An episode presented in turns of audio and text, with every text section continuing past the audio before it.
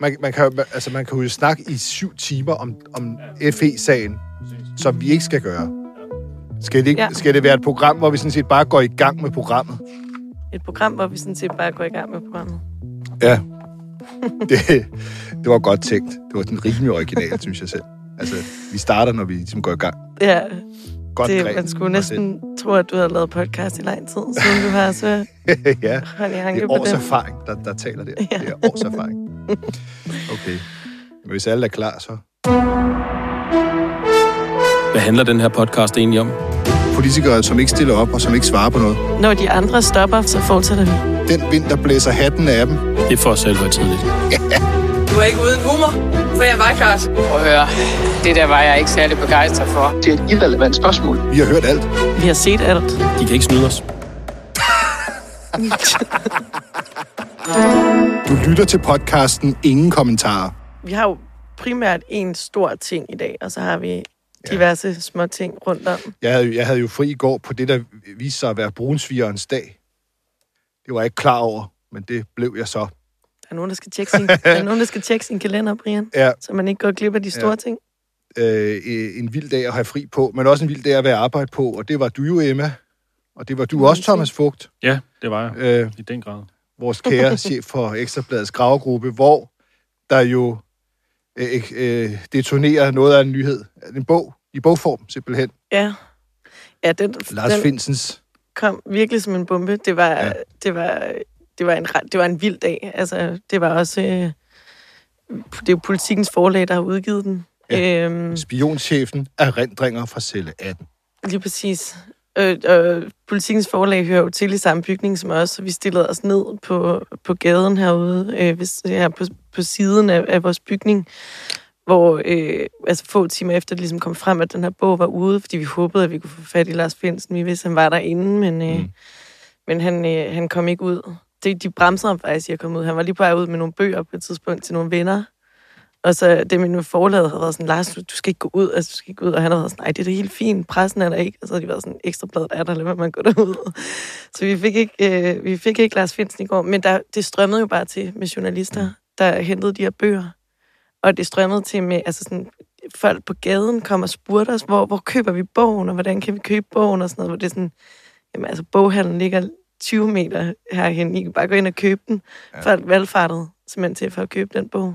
Jeg tror, der er solgt 20.000, synes jeg, jeg hørte i morges i radio. 20? Jamen, Ja, det, det synes det, jeg, det undrer mig ikke et sekund. Altså, det var, det var Det helt kan vildt. ikke øh, være rigtigt, men altså, det hørte jeg. Nå. Øh, men øh, heldigvis, når jeg, nu, når jeg nu havde fri, så øh, det havde I øh, heldigvis ikke, så har I jo læst lidt i bogen.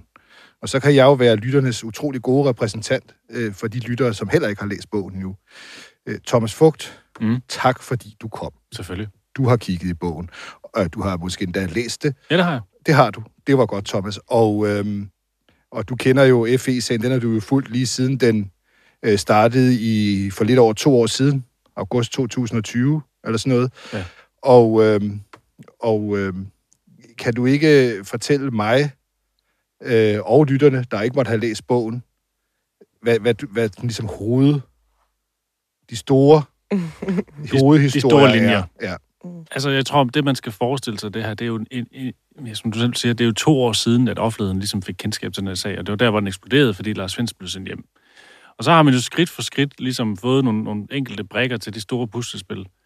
Nu kommer der altså en kæmpe stor brik. Øh, det er selvfølgelig Lars Finsens, øh, øh, hvad kan man sige, Hans side det er jo hans sagen. version af sagen, Ja. ja. der kommer her. Øh, det er jo en erindringsbog, så det er jo ligesom hans fortælling, der her kommer øh, en gang for alle. Øh, der er selvfølgelig nogle ting, han holder tilbage. Dels jo, fordi han jo stadigvæk har en tavshedspligt om, om forhold, der foregår i efterretningstjenesten. Men der er jo også nogle, nogle ting, hvor han måske undviger lidt, fordi at, at det indgår som noget i, i, i den straffesag, som jo, som jo stadigvæk øh, verserer. Øh, men grundlæggende får vi jo ligesom hans øh, perspektiv på både hjemsendelsen, øh, hvordan var det at sidde i fængsel, øh, og hvad er det, han mener, regeringens ansvar øh, er øh, i den her ballade her. Så det, så det er jo sådan ligesom de tre store ting, vi på en eller anden måde får et endnu større indblik i øh, her. Kan man, kan man opsummere det, hvis det skal være meget kort, sådan, at han mener, at han er forfulgt? Ja, det tror jeg godt, man kan, man kan opleve det som. Altså, det er jo tydeligvis tydeligt at, at, at, at se i bogen, at han jo på en eller anden måde mener, at hjemmesendelsen af ham i, i første omgang var, var, var fuldstændig katastrofal og i øvrigt også politisk motiveret. Det er jo i hvert fald hans klare udlægning af det her. Det Mm. synes jeg godt, man kan sige.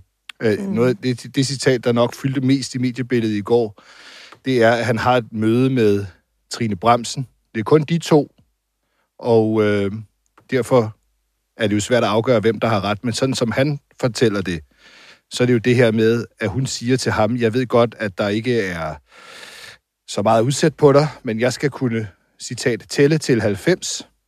Det vil sige, oversat til almindelig dansk. Jeg er politiker, og jeg skal have det godt, og Mm. derfor så skal du hjem. Mm. Det er vel dybest set det. Ja, der skulle være et offer, så at sige. Ja. Og det skulle være Lars Svendsen. Er, er jo Finstens egen version af forløbet. Hvor- Hvornår har de den samtale der? Jamen, den har de jo få dage inden, at sagen for alvor eksploderer. Altså, det man skal... Hvis vi prøver at skrue tiden tilbage, så, så bliver den jo sådan... Øh, ja, så eksploderer den, jeg tror, det er mandag den 24. august 2020, hvor det ligesom kommer frem, at han er hjemsendt. I dagene op til, der er der jo selvfølgelig øh, øh, en masse øh, diskussioner på kryds og tværs, og, der, og det begynder jo ligesom at spredes rundt omkring i både Forsvarsministeriet og i Forsvarets efterretningstjeneste, at der lige om lidt kommer en, en pressemeddelelse, der, der kritiserer øh, efterretningstjenesten fra det her tilsyn, som ligesom skal kontrollere tjenesten. Øh, og der er selvfølgelig noget diskussion der om, hvordan man skal håndtere det, og hvad er det, der skal ske. På forhånd har man faktisk haft nogle overvejelser om at flytte Lars Finsen øh, til, en, til en stilling som politidirektør i, i Nordsjællands politi.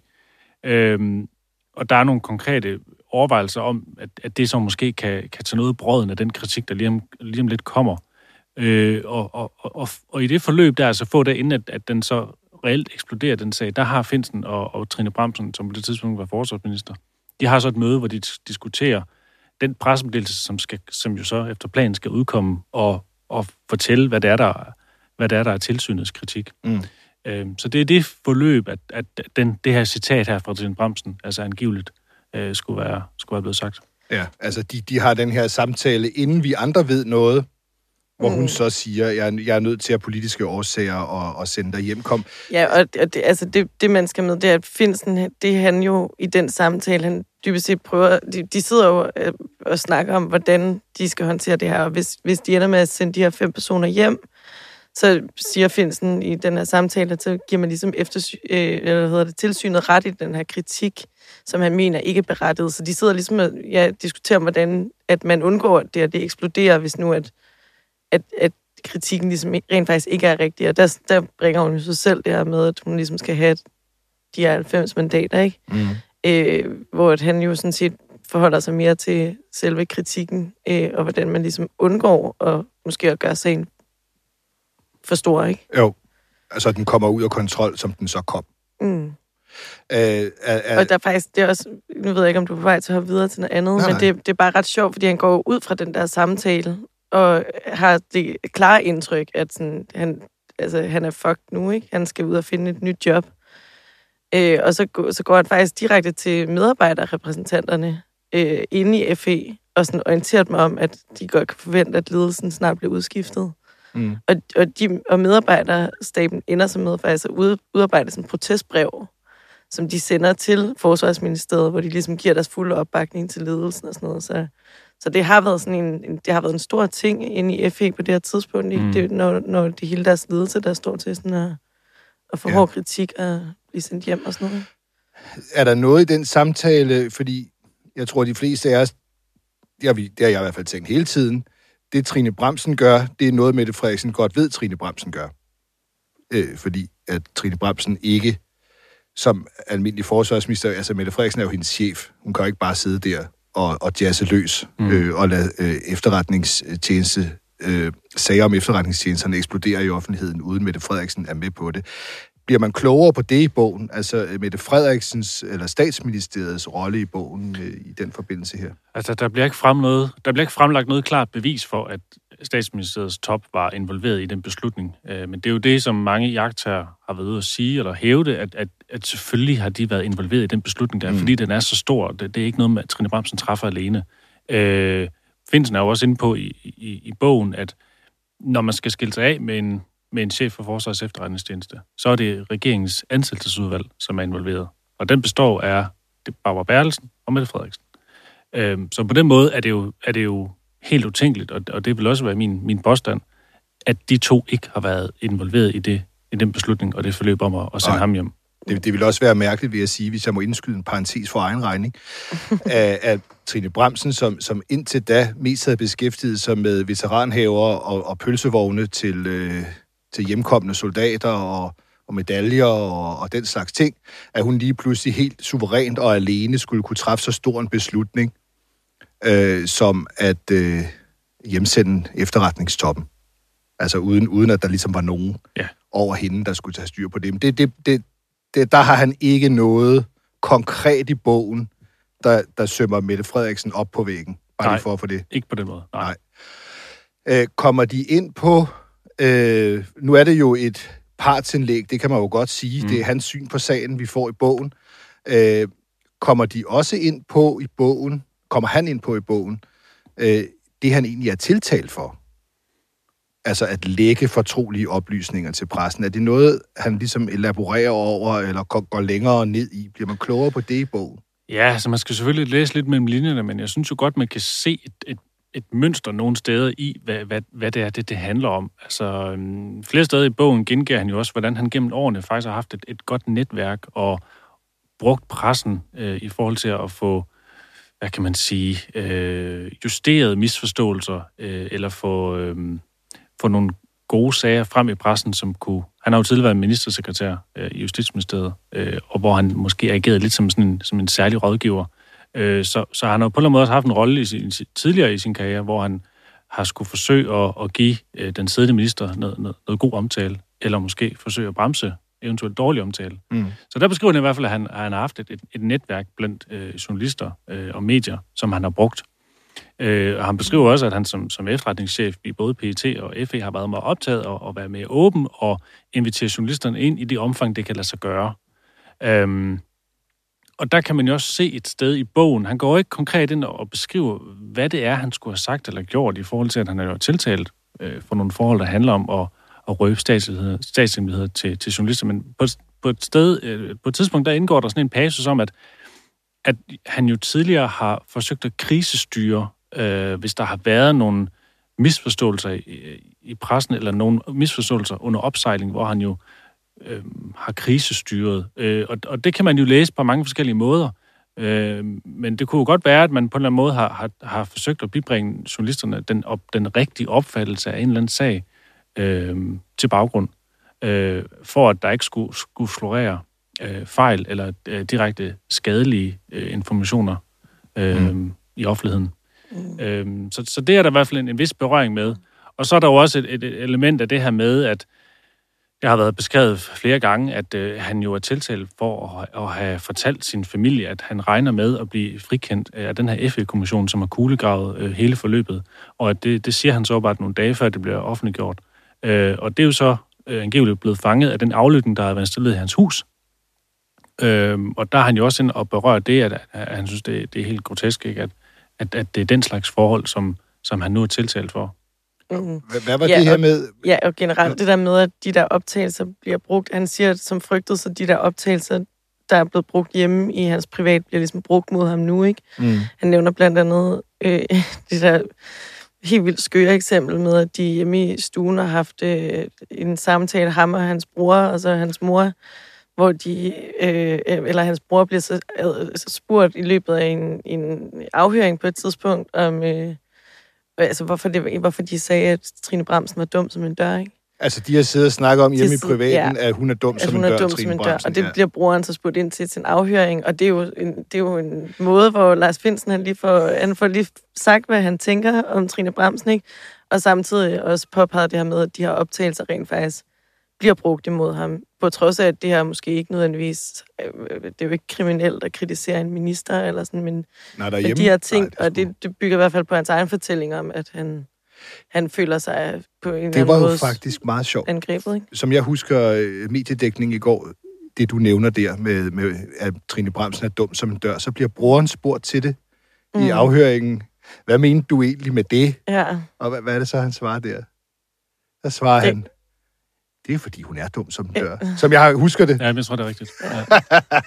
Men det, der er jo interessant ved Det det, altså, det er jo selvfølgelig, det er jo, det er jo sjovt. Virker idroligt. Det, virker, det er jo sjovt, men det er også, synes jeg, interessant, fordi det måske lugter af, at man forsøger at, at finde et motiv. Mm. Altså, at man ligesom prøver at finde ud af, jamen, hvorfor er det, at, at der skulle være blevet øh, lækket oplysninger, eller Mm. blevet talt over? Er det simpelthen for at, at genere den siddende minister, eller hvad er det? Øh, fordi det er jo ikke noget, der så sidenhen er, er med i, i selve tiltalen.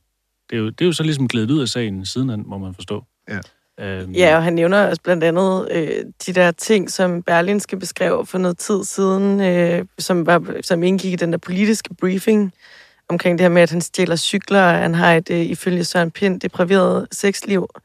Øh, og, og de her ting, det, det nævner han selv i bogen, altså han kommer ind på det her, øh, og altså, gør det helt klart, at det er hans opfattelse, at, mm. eller sådan, han, han fortæller om det i, i forbindelse med nogle samtaler, han har med sin advokat, ikke? hvor at advokaten prøver at forberede ham på det her, og Lars Finsen bliver ekstremt øh, ja, træt af, at, at de her ting ligesom bliver bragt frem. Ikke?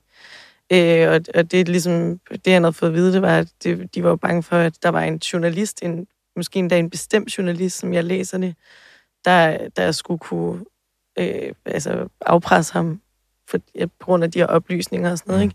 Så det, det er sådan, han, er, han føler sig helt sikkert øh, jagtet på, på nogle detaljer, som han ikke selv synes har nogen sådan større relevans for sagen i hvert fald. Øh, en, en sidste ting, jeg godt lige vil nå at, at vende, øh, det er jo, at øh, ud fra mediedækningen generelt, så fornemmer jeg jo i hvert fald, at Lars Finsen over årene har, har fået udviklet et noget anstrengt forhold til Barbara Bertelsen, øh, den nuværende departementchef i statsministeriet. Øh, kan du fortælle lidt om, om det? Altså, det virker jo, når man læser medierne, som om der har været en form for krig mellem dem, som udviklede sig over årene. Hvad, mm. Kan du opsummere lidt, hvad, hvad der står i bogen om, om, om deres forhold? Ja, men det, der er interessant i bogen, det er, at man jo også får et, et lidt mere historisk gennemgang af, hvordan de to har haft noget med hinanden at gøre i, i, i toppen af øh, øh, øh, ja, Slottsholmen, øh, de her ministerier, som de jo begge to har, har været en del af øh, gennem mange år. Altså, de møder hinanden der i 90'erne, hvor jo Lars Finsen er i Justitsministeriet, og, og hvor Barbara Berlsen også kommer til Justitsministeriet senere hen, øh, og hvor de har noget med hinanden at gøre, øh, blandt andet i, i politikontoret. Øh, og så følger man så de, de to markers, makkerpar, eller, eller det modsatte måske i virkeligheden, deres fjendskab, øh, gennem årene, og hvor, de, hvor Lars Finsen så i bogen opridser forskellige episoder, der har været, hvor de to på en eller anden måde har, har været på, på, på kollisionskurs. Mm. Øh, og det er, jo, det er jo tydeligt at mærke, øh, at, at, øh, at de to simpelthen har et enormt anspændt øh, forhold til hinanden. Øh, Kan det, kan det have betydning her, hvis det er rigtigt, at, at øh, de har haft et horn i siden på hinanden? Altså, det, det ville i hvert fald være dybt usagligt, hvis det på en eller anden måde har, har påvirket hele hjemsendelsen af Lars Finsen. er det Lars Finsens egen oplevelse? Antyder han noget i den forbindelse? Han skriver det ikke direkte, lad mig sige det sådan. Der står ikke direkte, jeg blev sendt hjem, fordi at Barbara Bertelsen havde mig. Nej. Det står der ikke direkte. Men, men der er jo ligesom gengivet flere episoder, hvor det er tydeligt at mærke, at de, de har to meget forskellige øh, versioner af, hvordan man ligesom behandler øh, sager, som er særligt sensitive. Altså, der er gengivet et konkret møde øh, i december 2019 i Justitsministeriet, hvor Lars Svendsen er chef for FE, og hvor hun er departementchef i Justitsministeriet. De skal drøfte en, en, en fortrolig sag inde i Justitsministeriet, og øhm, det er så tydeligt for Lars Svendsen i hvert fald, det er det, han gengiver, at, at, at, at Barbara Værelsen vil gerne have den her sag vil gerne have den her sag fremstillet på en måde, sådan så at Justitsministeriet ser bedre ud. Mm.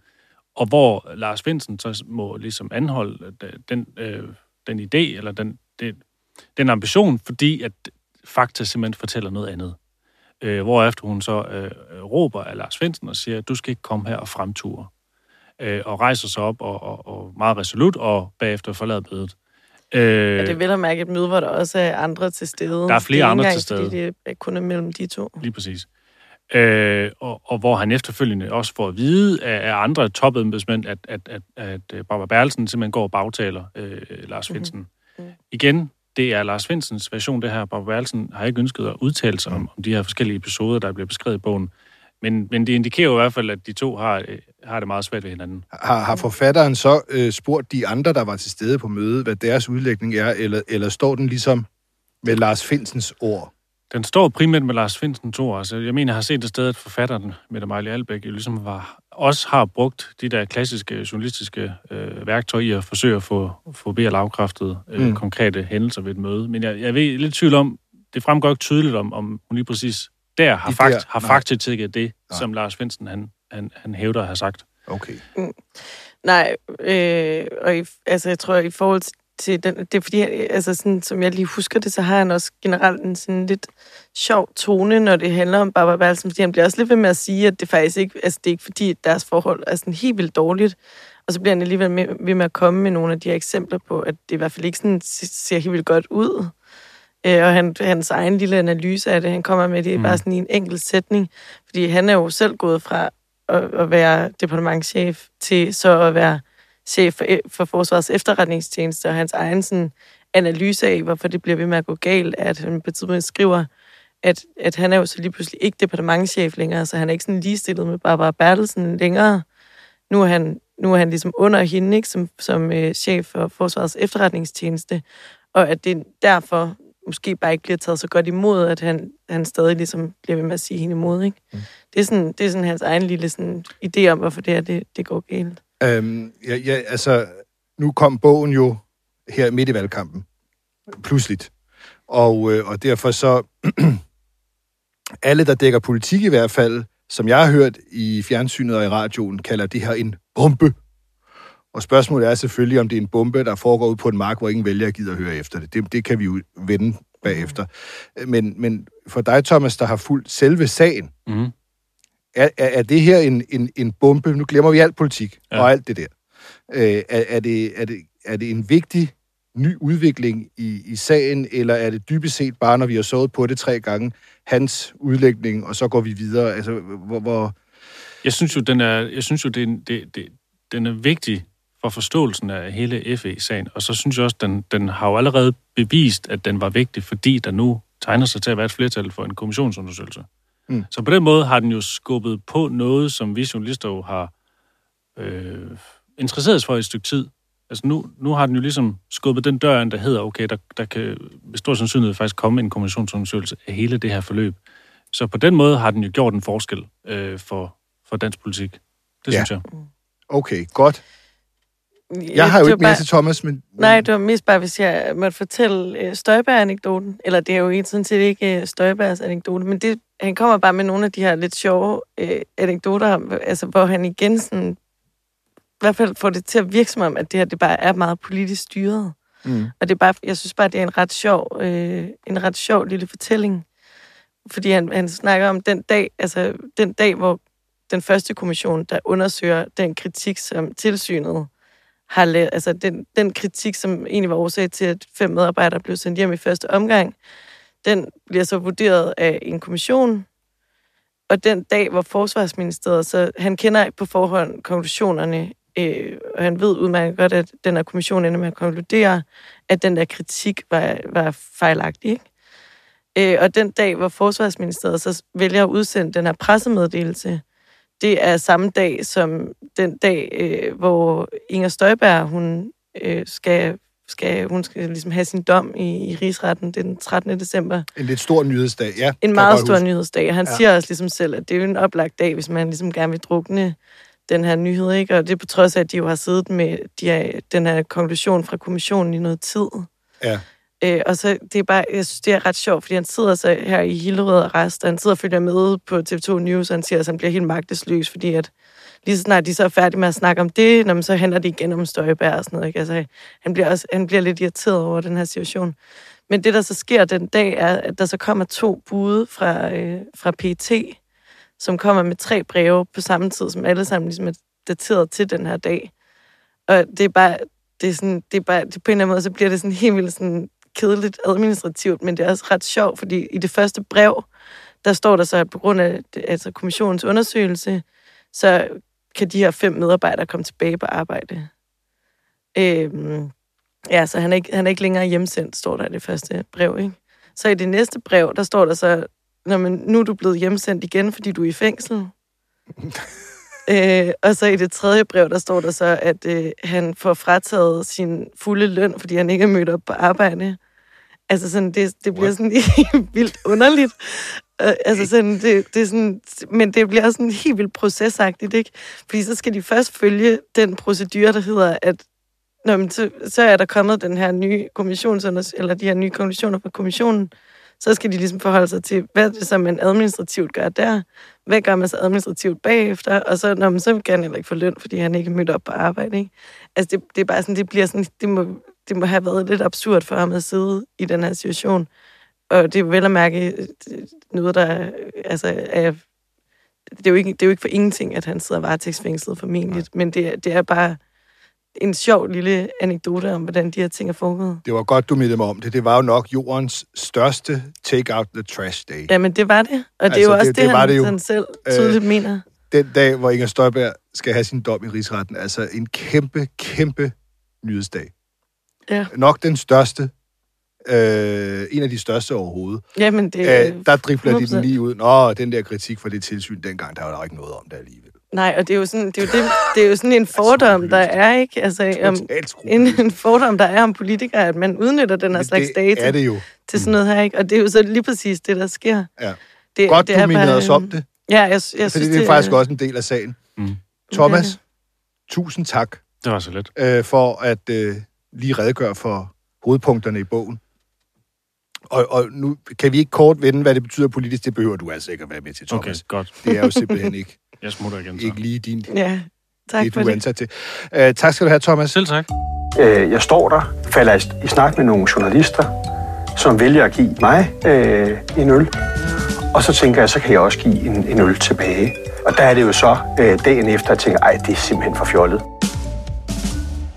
Jeg, jeg tænker jo meget på, om, om den her sag er en bombe. Altså, der, der er jo ingen Ja. tvivl om, der er jo ingen tvivl om, at den, den rammer jo øh, Mette Frederiksen på hendes ømme punkt.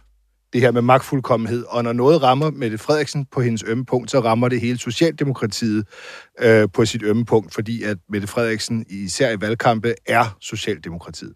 Mm. Så det er jo klart nok, det kan jeg da godt sætte mig ind i, at på den måde er, er det jo utrolig en, altså, hårdt for Socialdemokratiet, at Mette Frederiksen bliver ramt på sit ømme punkt midt i valgkampen. Jamen, det kan også, jeg godt se. Altså også fordi, at den her, øh, det, her argument, som Blå Blok har rigtig meget omkring øh, den her magtfuldkommenhed, er baseret ekstremt meget på Mink-sagen, ikke? Jo. Og nu har de bare nu har de kørt og kørt og kørt og kørt og kørt på magtfuldkommenhed i forhold til Mink-sagen i helt vildt lang tid. På et, på et punkt, hvor jeg tror også, der er rigtig mange danskere, der begynder at være sådan, åh, oh, hold nu kæft, vi gider ikke høre mere om den Mink-sag. Ja. Øh, men nu kommer der så noget nyt, ikke? Så nu, nu har de ligesom reddet, reddet Mink-kritikken lidt af, ved simpelthen bare at blive ved med ikke rigtig at gide at forholde sig til den, så der kommer ikke rigtig noget nyt frem på det. Nej. Og nu kommer der så en ny sag, hvor de så igen kan bruge det her med magtfuldkommenhed, ikke? Jamen, det kan jeg godt se er noget lort. Ja. Det jeg bare sidder og tænker på, hvis jeg spoler tilbage, når man sidder og snakker med folk, altså, det, det, jeg har stadig til gode at blive spurgt af en, der ikke også var journalist, altså til Ja. FE-sagen. Ja. Altså, det har jeg simpelthen til gode. Ja, jeg tror, jeg tror heller ikke, at den er så stor ude i Danmark, som, som den er hos os. Nej. Jeg tror Øh, og også, det er en bombe, politik, men det er en bombe ude på en mark, hvor der går ret få mennesker rundt, Ja. og egentlig er lydhør for, øh, for bombens ødelæggende omfang. Men det er, også, det er også lidt skørt. Men det er jo også, fordi det er en ekstremt kompliceret sag. Men det er jo, altså jeg vil sige, jo, jo mere man læ- læser om den, og jo mere man ligesom sætter sig ind i det, jo mere spændende bliver det også. Men udefra set kan det godt være ekstremt svært at forholde sig til, tror jeg. Tit er det jo sådan med sager, at de jo ikke er, de, de lukker ligesom ned, når man har været hele vejen rundt og spurgt alle, hvad deres synspunkt ja. er. Og men der vil jeg sige, der er vi jo ikke endnu. Nej, det kan man ikke sige. Øh, Øh, det er lige netop ikke har været så Der er jo meget. for det første at høre støttepartierne, om de vil have en undersøgelse, ligesom øh, den blå blok af naturlige årsager gerne vil. Alt, hvad der kan skade Mette Frederiksen, er godt. Øh, men, men, men, og de har jo ikke svaret endnu, som jeg har forstået, altså enhedslisten, Nej, radikale, jo, altså, de SF, siger jo bare, at de vil afvente, de vil øh, afvente. retssagen. Ja, det, det, Ja. det er et nej, ikke? Men så vil man have en undersøgelse efter retssagen, det tror jeg ikke, de har forholdt sig til. Nej, det har de ikke. Og så er der jo Mette Frederiksen selv, øh, Mm. som jo blev spurgt til det i går af vores øh, kollega Cecilie Guldberg, blandt andet i en Mm. kæmpe øh, presseklub, øh, ja, og- hvor Mette Frederiksen øh, siger noget, Ja, jeg synes er ganske Mette Frederiksen. og lytter af dette program vil vide, at der er måske en påstand i det, Mette Frederiksen hun siger, der ikke er helt korrekt. Rasmus, start lydgeneratoren. kommer med blandt andet omkring forløbet om hjemsendelsen. Hvilken rolle spillede du selv i beslutningen om at hjemsende øh, hele FE-ledelsen? Det er øh, sådan med, jeg, jeg vil jo ønske, at jeg kunne svare på alle spørgsmål altid. Der er ikke noget, jeg har mere lyst til, men, men det er klart, at der er nogle sager omkring øh, efterretningstjenesterne, hvor vi ikke siger så meget. Øhm, og jeg er jo også underlagt en tavshedspligt omkring forskellige forhold, når vi taler om efterretningstjenesternes arbejde og i det hele taget. Så der vil være spørgsmål, jeg af god grund ikke, ikke, ikke Jeg synes, jeg synes, det der citat der, hun giver, det er altså virkelig ikonisk. Nu læser jeg det op igen. Jeg læser det Ja. op igen til dem, der skulle have misset det. Mette Frederiksen, kolon. Jeg ville jo ønske, at jeg kunne svare på alle spørgsmål. Altid. Der er ikke noget, jeg har mere lyst til. Simpelthen så sjovt. Ej, det er virkelig Det er, sjovt. altså, det er Men virkelig morsomt. Der er noget, der er ekstremt Ja, ja. ærgerligt, fordi det, hun ender med at, at kort... Altså, hun, hun står der i ma- maksimalt fem minutter, øh, og så ender hun faktisk med at gå. Og så mens hun ligesom er på vej væk, der kommer der egentlig et spørgsmål, der er helt vildt interessant, som hun ligesom ikke nåede rent faktisk at forholde sig til. Og det er, om hun stadig har tillid til Trine Bremsen. Men den, det blev ligesom råbt lidt efter hende, mens hun var på vej væk. Og det gad jeg sådan set rigtig godt høre, fordi det er meget Trine Bremsen, der er sådan... Hun bliver lidt sådan skurk i, i den her sag lige nu, ikke? Jo. Øh, og det kunne bare være rigtig sjovt at høre Mette Frederiksen, når hun rent faktisk tænker om det. Ikke, at hun vil svare på det, men... Øh, Men, men, men øh, skal vi ikke høre, hvad Trine Bremsen har sagt? jeg har ikke hørt det her før. God grundsvændsdag.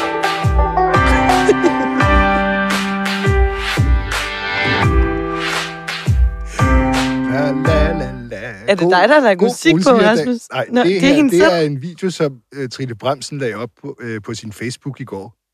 Med, med det der musik? I går. Ja, ja, ja, ja. ja. Jesus Christ. Tilsat, tilsat klavermusik. God brugsvigerdag. Ej. Ja, det er, så, det er Trine Bremsens kommentar. Øh, Men, men ret skal være ret, så fik jeg en, en, et skriftligt svar fra, øh, fra Transportministeriet, øh, hvor Trine Bremsen er minister i dag, som siger, at øh, hun, hvad fanden, hun siger et eller andet, eller øh, jeg har noteret Ja, mig, at der ja. er kommet en ny bog om FE-sagen. Den har jeg ikke nogen kommentar til. Jeg har noteret mig, at der er kommet en bog. Ja, det, det er sådan et mærkeligt, Det øh, mærkeligt svar, ikke? Ja, jo, jo, jo, jo. Det er, Ja. det, er, det er også meget, altså, jeg ved ikke, om, om Lars Finsen simpelthen har været så udspekuleret, så han har timet sin bogudgivelse til Brunsvigerens dag. Men øh, der er jo en stor kontrast til, at der kommer øh, så, så, så, så meget nyt i sagen, altså, og så stor et, altså, en, et angreb på hende, at hun jo mm. godt ved, at der ikke var noget i vejen med at hjemsende dig alligevel, fordi jeg skal se godt ud. Øh, og så Ja. står hun og æder, æder gærdej Ja, og, med brun farin og smør. ja, og det bliver ret ovenpå. absurd. Men summarum i, i, i meget af det her lige nu er jo også bare, at der er, der er både ministerier, og der er også efterretningstjenester, sådan noget, som ikke rigtig kan sige noget om det her. Nu kommer Lars Finsen med hele sin udlægning af det.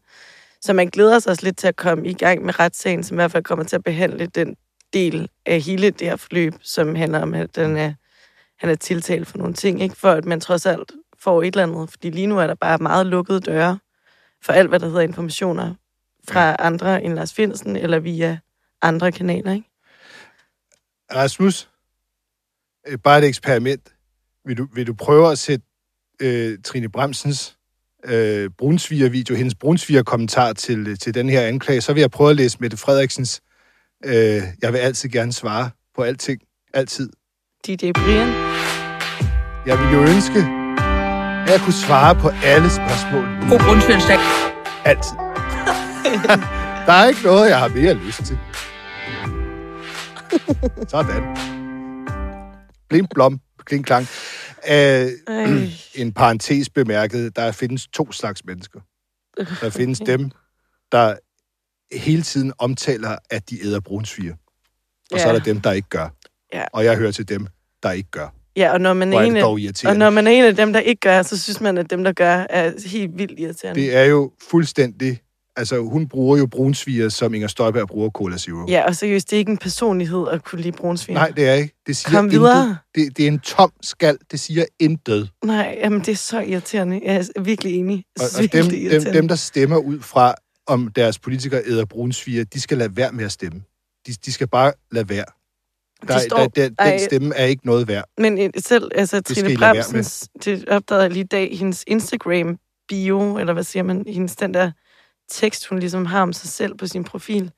Det, og det er, så, det er så irriterende, fordi det er ligesom folk, der gør det til en personlighed at kunne lide brunsviger, så er der også nogen, der gør det med, at de kan lide tarteletter. Og det er hun, altså hendes beskrivelse af sig selv er socialdemokrat, tartelet elsker, brunsvigerambassadør, mor, Fynbo. og det er bare Mor sådan, efter så brunsvigerambassadør. irriterende. Ja, det er også sådan, du er også fucking ligestillingsminister, eller sådan, prøv lige at Ja. ja. køre noget med substans i stedet for. Jeg er Ja. ligeglad med, om du kan lide tarteletter. Jeg hedder Og jeg er fucking og jeg ligeglad med, om du kan lide brunsviger. Og gærdej og Ej, brunfarin. det er så irriterende. Og så er jeg også mor til nogen. Jamen, det er så irriterende. Så Hold irriterende. da kæft. Ja. Jeg, jeg, jeg, jeg tror, vi lukker den ned her. Og så, og så den alligevel ikke øh, helt.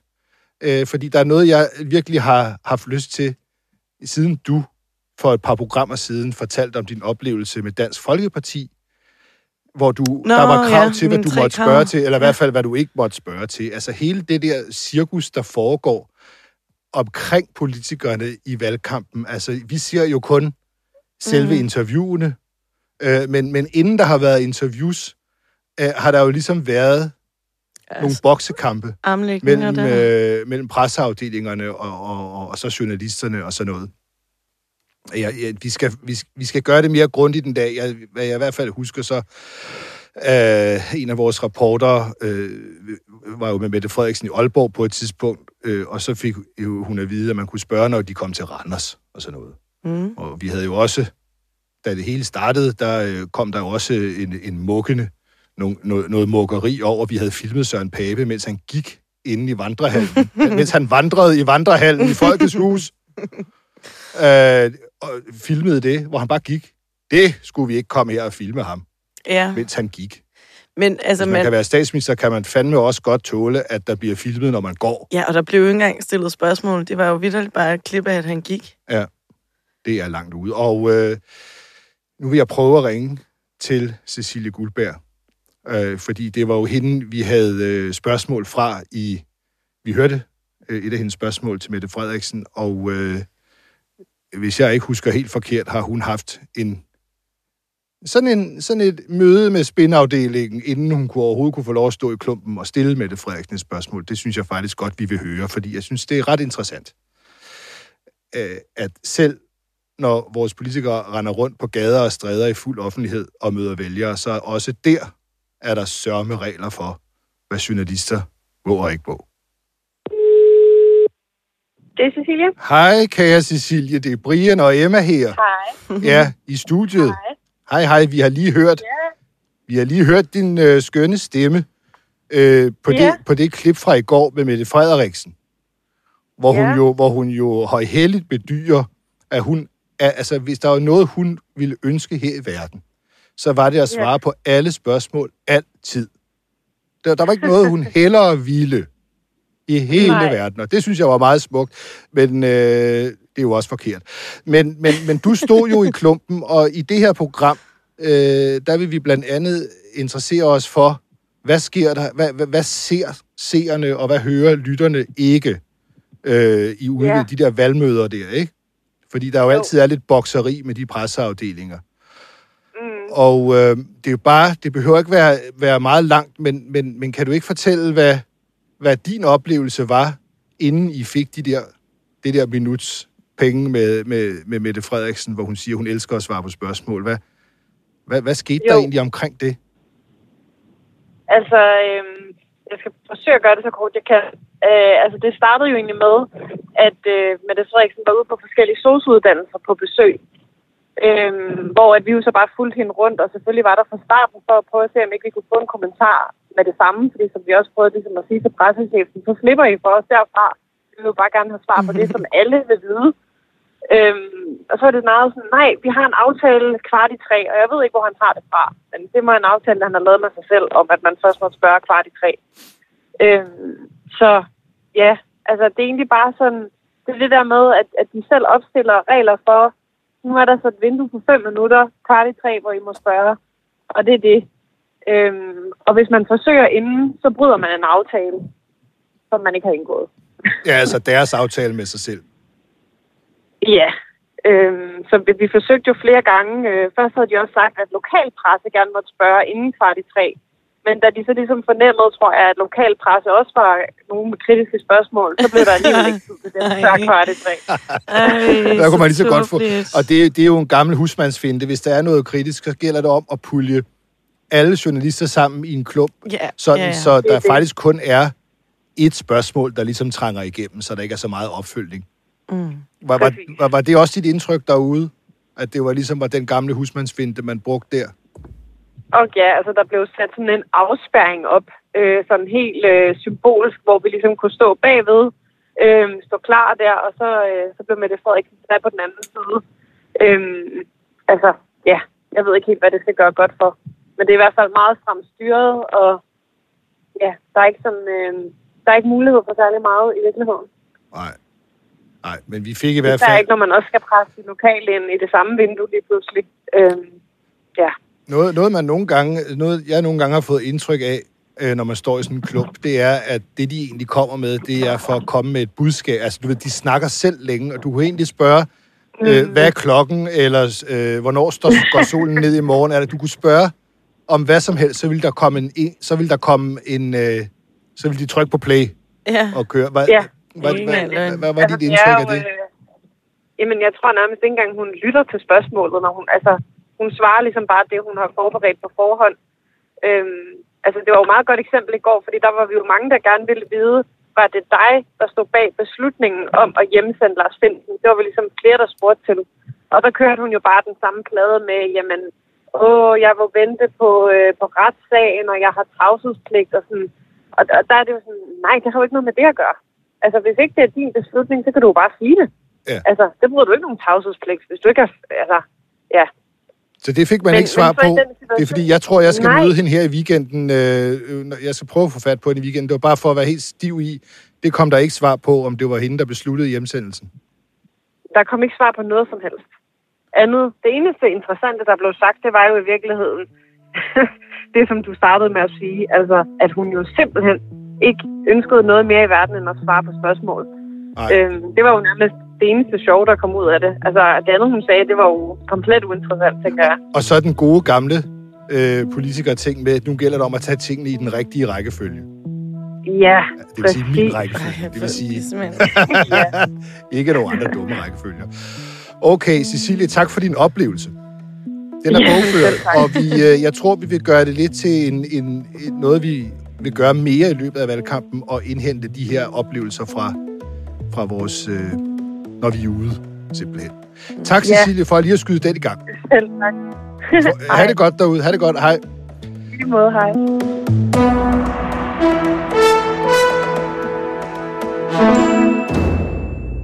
Jeg tror, vi er ved at være der så. Jeg har ikke mere at brokke mig over i dag, simpelthen. Nej, du har sprukket dig rigeligt. Der skal nok komme et eller andet. Øh, ja. Der er stadig meget dag tilbage. Ja. Klokken er kun 11. Du kan nå at være sur Ja, mange gange i løbet af dagen. Sagde, du har blive sur endnu. Ja,